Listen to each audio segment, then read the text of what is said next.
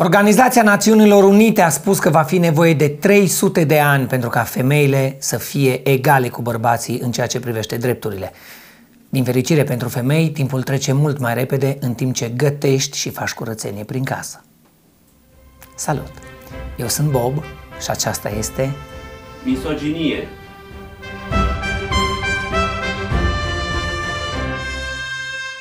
Regina Elisabeta II a Marii Britanii s-a retras din viața publică murind. Nici nu pot să-mi imaginez cât de greu este prințului Charles, rămas orfan la doar 73 de ani. Războiul din Ucraina, care ar fi trebuit să dureze 3 zile, are peste 6 luni. Din acest motiv se suspectează că e făcut de meșteri români. Informația e confirmată de comandanții ruși de pe front care au fost auziți spunând Aoleu, dar cine va luptat aici? Uniunea Europeană îi va obliga pe români să mănânce gândaci. Acesta a fost fake news-ul verii, un fel de balada unui greier mic cu muștar. Românii neauși pe care toți nutriționiștii din lume nu i-au convins să mănânce o salată în loc de toate grătarele alea, se tem că vor fi obligați să consume lăcuste și mămăruțe. Mai multe despre acest subiect delicios ne spune Cucu, aflat pe teren în greierii munților. Uniunea Europeană nu obligă, doar recomandă mâncatul de insecte. Și numai celor care au o rețetă bună de greier pane și au un meseriaș care știe să sacrifice corect un gândac de bucătărie. Într-adevăr, românii își vor schimba dieta dacă, în schimbul unui vot, vor primi de la partide un litru de ulei și un kilogram de făină de greier.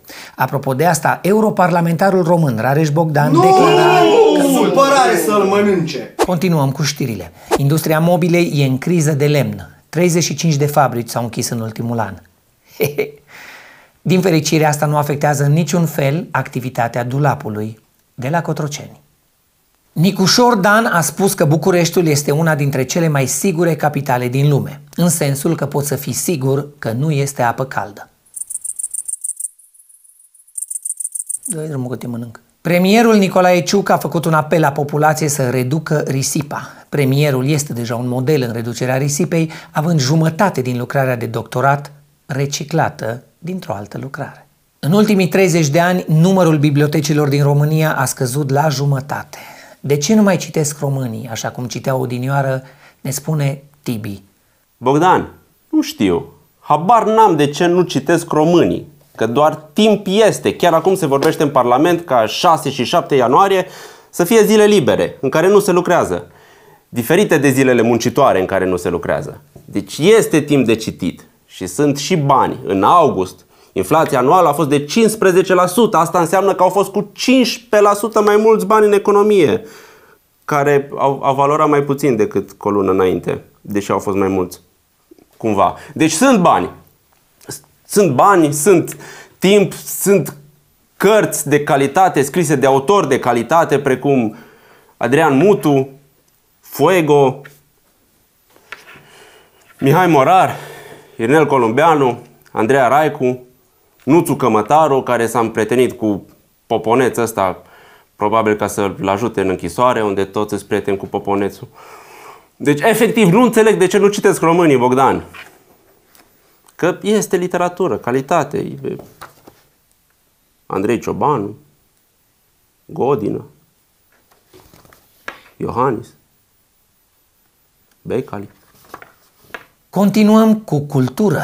Sorin Câmpeanu, ministrul educației, a spus că problema școlilor cu toalete în fundul curții este una exagerată.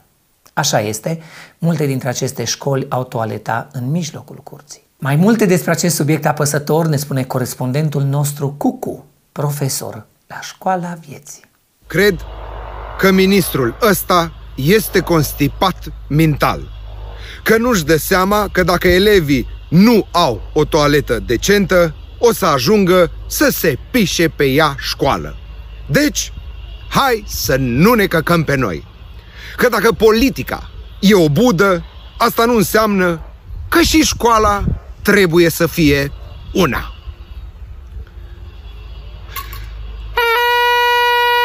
Premieră în România. În luna iulie, numărul de șoferi prinși beți la volan a fost întrecut de numărul de șoferi prinși drogați la volan.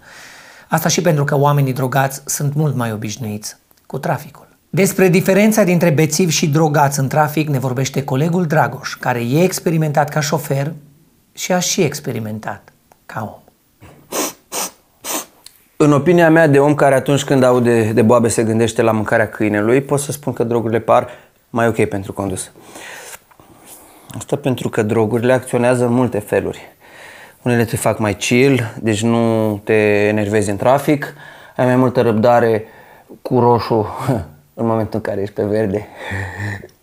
Altele îți dau viteză și te fac să calci pedala și în felul ăsta să petreci mai puțin timp în trafic, deci sunt bune. Sunt droguri care îți dau impresia că conduci când de fapt ești în baie pe wc și mai bine să conduci în felul ăsta doar pentru că altfel în trafic ai fi praf.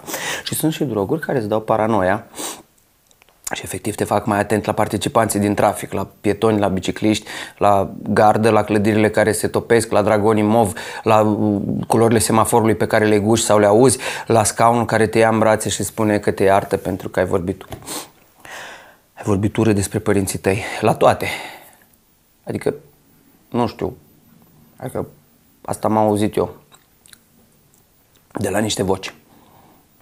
În concluzie, românii vor avea destule zile libere în care să citească despre mâncarea pe bază de insecte în timp ce stau pe WC în fundul curții sau stau pe droguri în trafic. Eu am fost Bob și voi fi și săptămânile viitoare la săptămâna trecută.